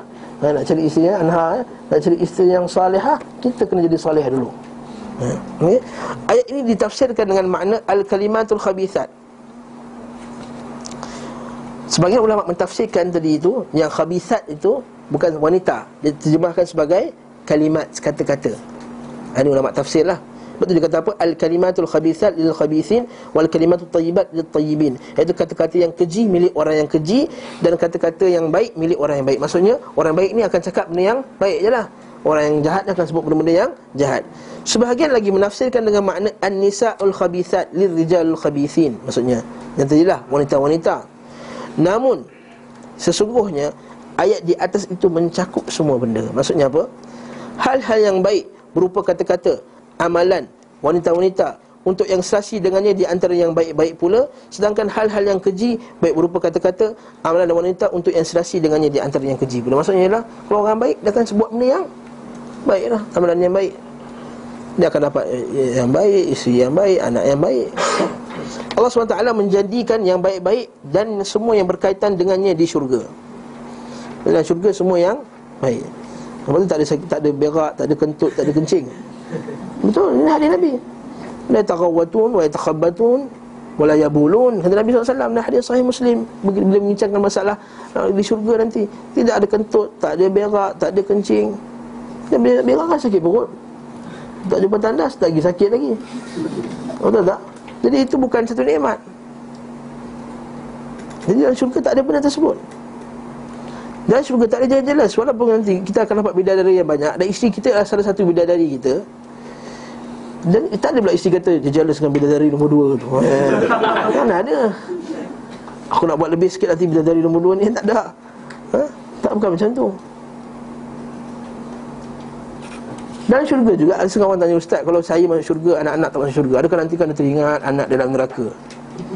Tak ada benda tu dah. Tak tak teringat dah Sebab macam mana kalau dalam syurga Dia teringat anak dalam neraka Mana boleh? Hati jadi Tenang betul tak? Anak kita tak balik malam pun Kita tak tenang dah. Tak ada benda tu. Allah Ta'ala hilangkan semua benda tu. Okey? Hilangkan benda tu semua. Ini di syurga nanti. Dan menempatkan hal-hal keji serta seluruh yang berkaitan dengannya di neraka. Maksudnya dalam neraka semua jahat. Tak ada yang baik. Beza dengan dalam dalam uh, penjara betul tak? Penjara kadang-kadang okey juga dia kata. Betul setengah orang masuk penjara lepas tu keluar dia nak masuk penjara balik betul tak? Tapi setengah orang dia kata aku tak hidup kat luar sana. Biar aku duduk dalam penjara. Masa penjara tadi tidak bukan lagi menjadi azab hukuman padanya. Adalah jadi tempat perlindung, apa perlindungan dia pula. Nampak? Itu beza hukuman dunia dengan hukuman akhirat Allah SWT menetapkan tempat baik ada tiga tingkatan Menjadikan menetapkan tempat menjadi tiga tingkat Bukan tempat baik, tempat. Pertama, tempat yang khusus untuk orang yang baik Dan diharamkan kepada selain mereka. Lalu semua yang baik dikumpulkan itu Iaitu syurga. Yang kedua, tempat yang khusus bagi orang yang jahat Iaitu neraka. Ketiga, tempat yang bercampur padanya yang baik dan yang keji kat mana tu? Inilah dunia. Ha, Itu Allah Ta'ala. Oleh kerana itu Terjadi ujian dan cobaan Kerana pembauran, pencampuran dan pencampuran ini. Namun semuanya merupakan konsekuensi logis Daripada hikmah ilahi Logik dari hikmah, hikmah Allah Ta'ala. Apabila tiba saat kebangkitan ciptaan Allah SWT memisahkan antara keji dan yang baik. Betul Alamul Barzakh Allah Ta'ala Yamul Furqan. Allah Ta'ala kata akhirat juga Yamul Furqan Allah Ta'ala membezakan yang Yang baik dan yang yang jahat. Dia menempatkan yang baik dan para pelakunya di tempat tersendiri tanpa bercampur dengan yang lain. Betul kita kata macam mana orang lain tu boleh tenggelam dalam peluh, ada setengah orang lain tak tenggelam. Ada tempat yang asing. Lalu yang keji dan para pelaku ditempatkan pada tempat tersendiri tanpa bercampur dengan selain mereka. Semua urusan kembali kepada dua tempat sahaja. Syurga tempat orang yang baik dan neraka tempat yang keji. Jadi tak ada orang yang tengah-tengah. Habis tu ustaz macam mana orang yang bercampur-campur baik dan jahat ni? Ketika itulah berlakunya pembersihan kita tak nak kita kena proses pembersihan ni Biarlah kita masuk akhirat kelak dalam keadaan dah bersih. Sebab proses pembersihan ni sangat dahsyat. Apa dia? Allah Ta'ala menciptakan atas amalan kedua kelompok pahala dan siksaan Lalu menjadikan perkataan amalan dan akhlak mereka yang baik-baik Sebagai materi kenikmatan dan kelazatan mereka. Dari sini dia menciptakan untuk mereka sebab-sebab kenikmatan dan kegembiraan paling sempurna. Kemudian dijadikan pula perkataan Amalan dan akhlak orang yang keji sebagai materi Sebab siksaan dan kepedihan mereka Dan darinya dia menciptakan untuk mereka Sebab-sebab siksaan dan kepedihan Hikmah mendalam serta kemuliaan hebat dan dahsyat Agar dia memperlihatkan kepada hambanya Akan kesempurnaan rububiyahnya Kehebatan kuasa Allah Kesempurnaan hikmah ilmu, keadilan dan rahmatnya. Sebab itulah ahli syurga pun akan sebut alhamdulillah kan. Alhamdulillahillazi hadana li hadza. Wa ma kunna linahtadiya laula an hadana Allah. Alhamdulillah segala puji bagi Allah telah beri kami. Ya. Bahkan ahli syurga pun akan sebut alham, eh, ahli neraka juga akan sebut alhamdulillah. Ahli neraka pun sebut alhamdulillah. Macam mana alhamdulillah pula? Sebab kerana adilnya Allah Subhanahu taala dalam menghukum. Sampai dia kata segala puji bagi Allah. Sungguh adil Allah Taala dalam menghukum. Lepas tu mereka fa'tarafu bi dhanbi, mereka iktiraf dosa mereka. Beza dengan hukuman dunia, mungkin mereka rasa tidak diadili dengan keadilan yang sepatutnya. Tapi di akhirat tidak Agar dia memperlihatkan kepada hamba-hambanya Akan kesempurnaan rububiyahnya Supaya musuh-musuhnya mengetahui pula Bahawa mereka lah orang-orang yang mengada-ada dan berdusta. Maksudnya supaya musuh-musuh Islam tahu. Memang dia orang sebenarnya salah. Bukan para rasulnya yang mulia dan benar. Eh? Mereka bersumpah dengan nama Allah. Dengan sumpah yang sungguh-sungguh Allah tidak akan membangkitkan orang yang mati.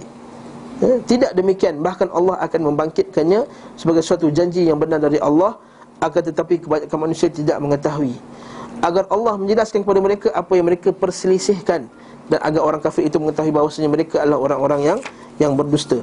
Maksudnya bahawa Allah SWT menjadikan bagi bahagia dan sengsara tanda-tanda untuk mengenali keduanya. Orang bahagia maksudnya nak tahu orang tu bahagia ke sengsara ke akhirat kelak. Allah Taala bagi tanda dia. Tanda dia apa? Orang bahagia dan baik tidak patut baginya kecuali yang baik. Jadi kalau kita buat baik kat dunia ni Itu tanda dia jadi ahli syurga. Itulah dalam hadis Nabi kan Yang kita dengar kan Ya Rasulullah Kami masuk syurga ke atas kadar ketentuan Allah Ataupun kerana amalan kami? Nabi kata kerana Kerana, kerana ketentuan Allah. Itu para sahabat kata Ya Rasulullah habis itu macam Apa, apa Sebab kita nak beramal ni? Kerana ketentuan Allah kan? Nabi kata Fa'malu Fakullun muyassarun lima khudiqalah Beramallah kerana sesungguhnya amalan kamu ni menampakkan kamu ini dijadikan bagi kamu syurga apa ataupun neraka. Nampak cantik tak? Jadi kalau kita buat baik, jadi kalau kita orang buat baik kat dalam, dalam dunia ni maksud itu tanda dia tanda-tanda ahli syurga.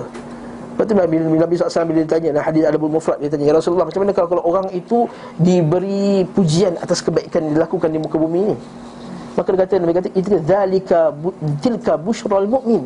Itulah berita gembira yang awal sebelum syurga nanti bagi orang yang yang beriman. Kata kalau kita dipuji, kita kata apa? Hadza min fadli rabbi. Jangan kata tak adalah, tak adalah. Orang Melayu kan suka macam tu. Ha, baguslah kamu rasa tak ada, tak adalah, tak adalah, tak ada, tak adalah. Cakap hadza min fadli rabbi. Tak ada, tak adalah pun dia. Memang dia ada. Okay, sambung lagi. Jadi orang sesara dan keji tidak patut baginya kecuali yang keji. Tidak mendatangkan selain yang kekejian dan tidak terkeluar daripada kecuali yang keji. Orang keji akan memancar dari hatinya materi yang busuk. Enggak, nampak tak? Orang yang jahat akan keluar pada mulutnya yang benda yang jahat. Juga dari lisan dan anggota badannya. Sementara orang yang baik akan memancar dari hatinya materi yang harum. Demikian pula dari lisan dan anggota badannya. Terkadang pada diri seseorang itu ada dua perkara sekaligus. Ha, Ini macam kita lah.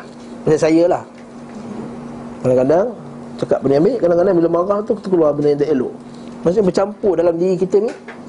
Baik dan yang tak baik. Ini takut ni. Mana di antara keduanya lebih dominan Maka ia digolongkan kepadanya. Maka kalau dia lebih baik Maka dia orang baik lah Kalau dia jahat lebih Jahat lah jika Allah menghendaki baginya kebaikan Nescaya ia akan disucikan Daripada kekejian Sebelum tiba saat perhitungan. Ini kita nak. Ingat ayat yang betul. Jika Allah nakkan kebaikan nescaya disucikan baginya dari perkara keji sebelum tiba saat perhitungan. Itu adalah hadis yang sahih. Nabi SAW kata, "Idza aradallahu bi'abdin bi khair ista'malahu." Bila Allah Taala nakkan kebaikan baginya, maka Allah Taala akan mempergunakannya. Para sahabat tanya, "Ya Rasulullah, macam mana mempergunakannya?" Iaitu Allah Taala akan menjadikan di akhir hayatnya dia akan melakukan amalan-amalan yang yang baik. Semoga kita termasuk golongan yang ini. Amin. Nampak tak?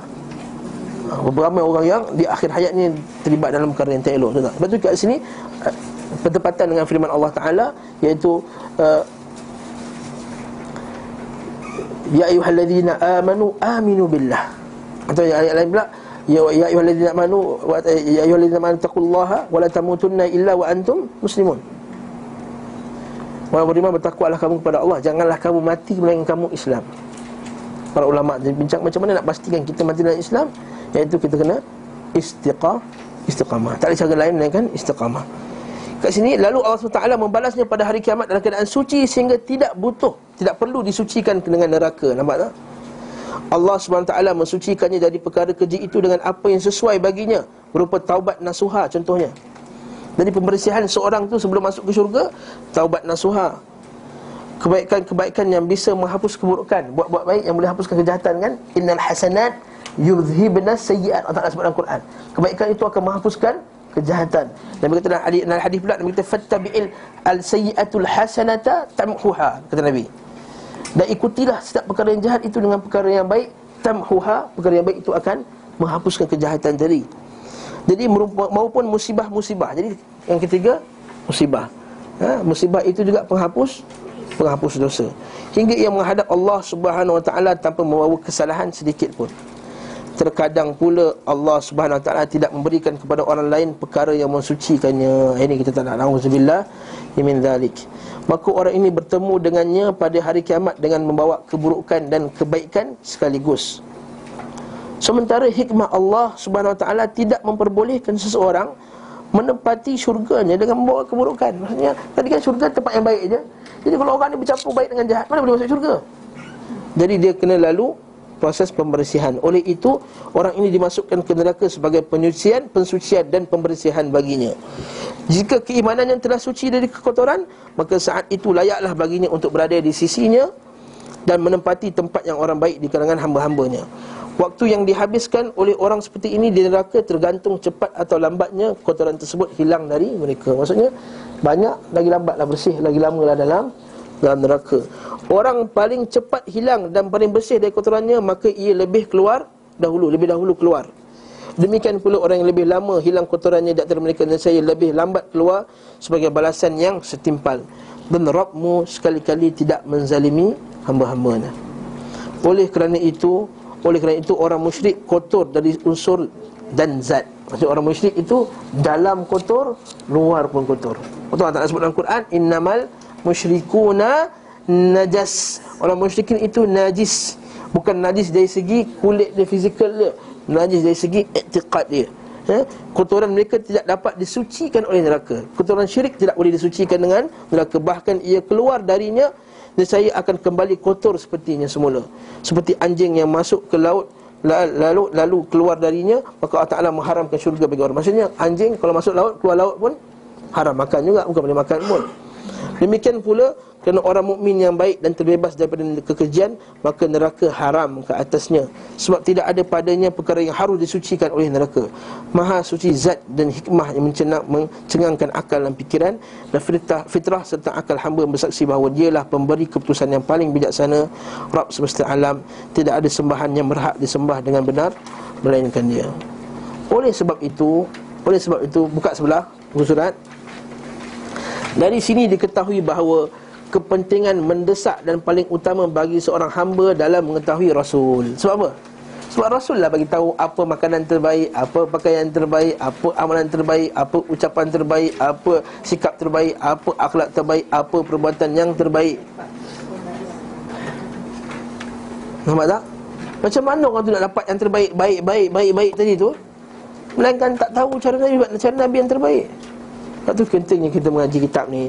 Mengetahui apa yang dibawanya Membenarkan apa yang dikhabarkannya Mentaati apa yang diperintahkannya. Sebab tidak ada jalan menuju kebahagiaan dan keberuntungan Baik di dunia maupun di akhirat Kecuali melalui bimbingan para Rasul. Tidak ada pula jalan mengetahui baik dan buruk Secara rinci kecuali jalan jalan mereka. Kita boleh tahu baik dan buruk secara umum. Tapi secara detail tak boleh tak tahu baik dan buruk. Memang mencuri jahat. Tanya siapa pun tahu mencuri jahat. Tapi secara detailnya Detail Buat buat jahat kat mak. Contohnya Derhaka kat mak jahat tak? Semua tahu Orang kafir pun tahu derhaka. Tapi macam manakah bentuk derhaka kepada mak tu? Bagi setengah orang kafir Hantar mak dia tak jaga mak dia pun Dia tak anggap benda tu derhaka. Dia cakap aku ajar dengan mak dia Tak benda derhaka. Mak dia masuk bilik dia Tapi kebenaran dia bukan main marah dia. You anggap main punya privacy Apa pun jadah haram semua ni. Ha? No, kita anak dia jangan dengan pemikiran orang kafir ni Mak kita boleh masuk cek badan kita Tak apa kita minta izin kat kita lah. Dia curi duit kita pun tak kena tangkap lah. Ya. Mak curi duit anak tak kena hukum hudud. Ha. Yes. Bahkan kalau masa kita fiqah Kalau ayah bunuh anak ha, Bukan suruh kita ayah bunuh anak eh, Maksudnya faham tak? Tak dia kena hukum bunuh balas. Baca bab ni Fikah Sebab. Sebab dia asal daripada badan dia. Dia daripada dia Air mani tu Dia dicipta atas air mani siapa? tak ada sebab lah. Ha? Ada sebab lah. Ada, ada, ada sebunuh Taklah bukan Tak boleh bunuh sebenarnya Mana boleh bunuh Dosa juga Tapi dia kena hukum takzir lah Tak kena hukum hidup Dia boleh dia kena hukum Takzir lah Boleh kena penjara semua hidup ke apa ke Kena sebat 20 kali apa Tapi tak dihukum Tak dibunuh balas Seperti yang kau dalam mazhab fiqah Sebab tak sama Ah, baik betul dah rinci tak tahu berbuat baik kepada mak ayah rinci dia. Tak tahu melainkan dengan hadis Nabi sallallahu alaihi wasallam. Rinci buat baik kat orang Contohnya kita buat, baik. Semua tahu kita kena buat baik kat orang. Tapi rinci buat baik tu macam mana? Bila kita rinci ni Adab makan Adab makan. Rinci dia macam mana? Nabi beritahu Bukan Kita sekarang bila tak tahu adab makan rinci Nabi Kita akan pakai yang kapir punya Makan tangan gigi Minum tangan gigi Rinci tu yang kita nak tahu. Reda Allah SWT Tidak pernah dicapai tanpa arahan mereka Nampak ni? Hmm. Perkara baik di antara amalan, perkataan dan akhlak tidak lain hanyalah berdasarkan petunjuk dan keterangan yang mereka bawa. Mereka lah timbangan yang benar. Maksud mereka lah tempat tepisan yang benar. Nak tahu benda tu baik ataupun jahat. Hmm. Macam hari Selasa lepas ada bagi soalan. Ustaz, saya tahu mimpi tu baik ke mimpi tu jahat? Kita tahu mimpi baik dan jahat itu Tengok mimpi tu tepat dengan Quran dan Sunnah Baiklah mimpi tu Tak tepat dengan Quran dan Sunnah Mimpi tu tak, tak betul lah hmm? Dengan mengikuti mereka akan jelas perbezaan orang yang mendapat petunjuk dan mereka yang berada dalam kesesatan. Keperluan kepada mereka lebih besar daripada keperluan badan terhadap rohnya. Mata terhadap cahayanya dan roh terhadap kehidupannya. Kepentingan dan keperluan apapun yang dibuat pengandaian Maka kepentingan dan ke- keperluan terhadap para rasul Masih jauh lebih tinggi daripada ini Maksud apa pun kita fikirkan Apa keperluan kita Nyawa ke, gas ke, makanan ke, apa ke Tak, para rasul lebih penting. Bagaimana dugaanmu dengan orang yang Apabila lenyap darimu petunjuknya dan apa yang dibawa? Bagaimana pula orang yang Tak tahu langsung tentang Nabi SAW Kita tengok kehidupan mereka sangat Tersasar jauh. Hmm? Nescaya hatimu menjadi rosak Bagaikan ikan paus yang berpisah dengan air Lalu diletakkan di dalam wajan atau tempat yang kering. Keadaan hamba saat hatinya berpisah dengan apa yang dibawa para rasul Sama seperti itu Bahkan lebih parah lagi Namun tidak akan merasakan hal ini kecuali hati yang hidup. Jadi orang yang hati mati dia tak sedar hati dia dah mati. Orang yang hidup saja boleh tahu benda ni merosakkan hati. Dia terasa iman jatuh. Sebab tu kata patah Arab Ma li jurhin bimayyitin ilamu. Luka tidak akan terasa pedih bagi bagi mayat Mayat tak terasa pedih Maksudnya kalau hati dah mati Tak tak terasa lagi lah Sebab tu dia rasa benda tu Okey kat dia Untuk orang biasa tinggalkan solat Dah tak terasa lagi dah Tu Nabi kata apa dalam hadis Nabi kan hadis sahih Nabi kata dak ma yaribuka ila ma yaribuk. Tinggalkan apa yang tidak jiwa kamu tak tenang kepada apa yang kamu tenang. Hadis ni boleh pakai ke orang beriman je. Sebab orang kafir dia buat benda jahat pun hati dia tenang.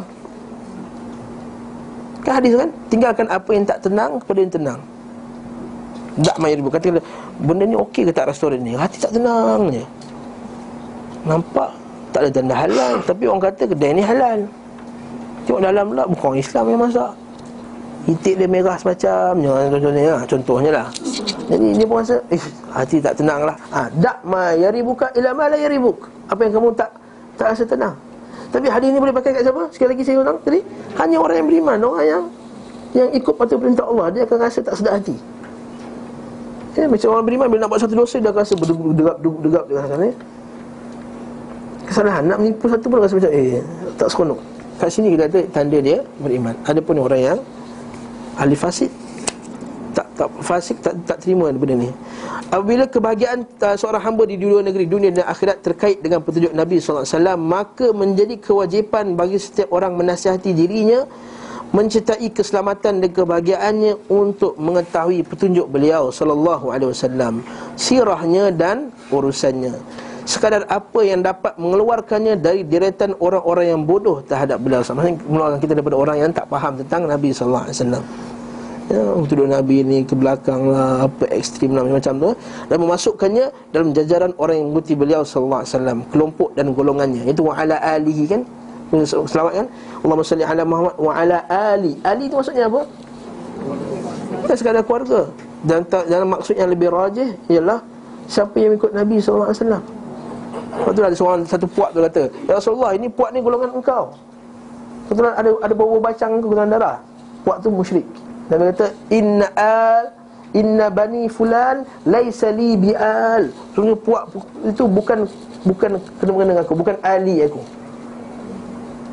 Jadi puak ni kalau pakallah Habib ke apa ke Al-al apa tergolek belakang tu ke Kalau dia buat syirik, buat bid'ah Laisa li bi'al Nabi kata, bukan daripada aku punya puak Tak ada kena dengan Habib Malaysia lah ni Habib lain lah ha. Habib lain, Habib lain ha. eh, Habib, jual lah, Habib jual sunnah ha. Habib jual insyaAllah baik hmm? Habib lain lah ni, Habib lain hmm? Bukan Malaysia lah ni Nah, manusia dalam hal ini berada antara yang sedikit dan yang banyak dan yang dicegah sama sekali. Maksudnya ada yang sedikit dapat sunnah tadi, ada yang banyak min mukthir dan ada yang mahrum, tak dapat langsung sunnah Nabi sallallahu alaihi wasallam. Kurnia di tangan Allah. Ha. Dan sekali kata apa? Kurnia di tangan Allah. Jangan kita belagak pula dari sunnah, ha, belagak. Tak kurnia di tangan Allah diberikannya kepada siapa yang dia kehendaki dan Allah lah pemilik kurnia yang yang agung. Wallahu ta'ala Alam bersawab Oleh sebab itu nanti kita akan masuklah Bab yang pertama Iaitu tentang Nasab Nabi Sallallahu alaihi wasallam.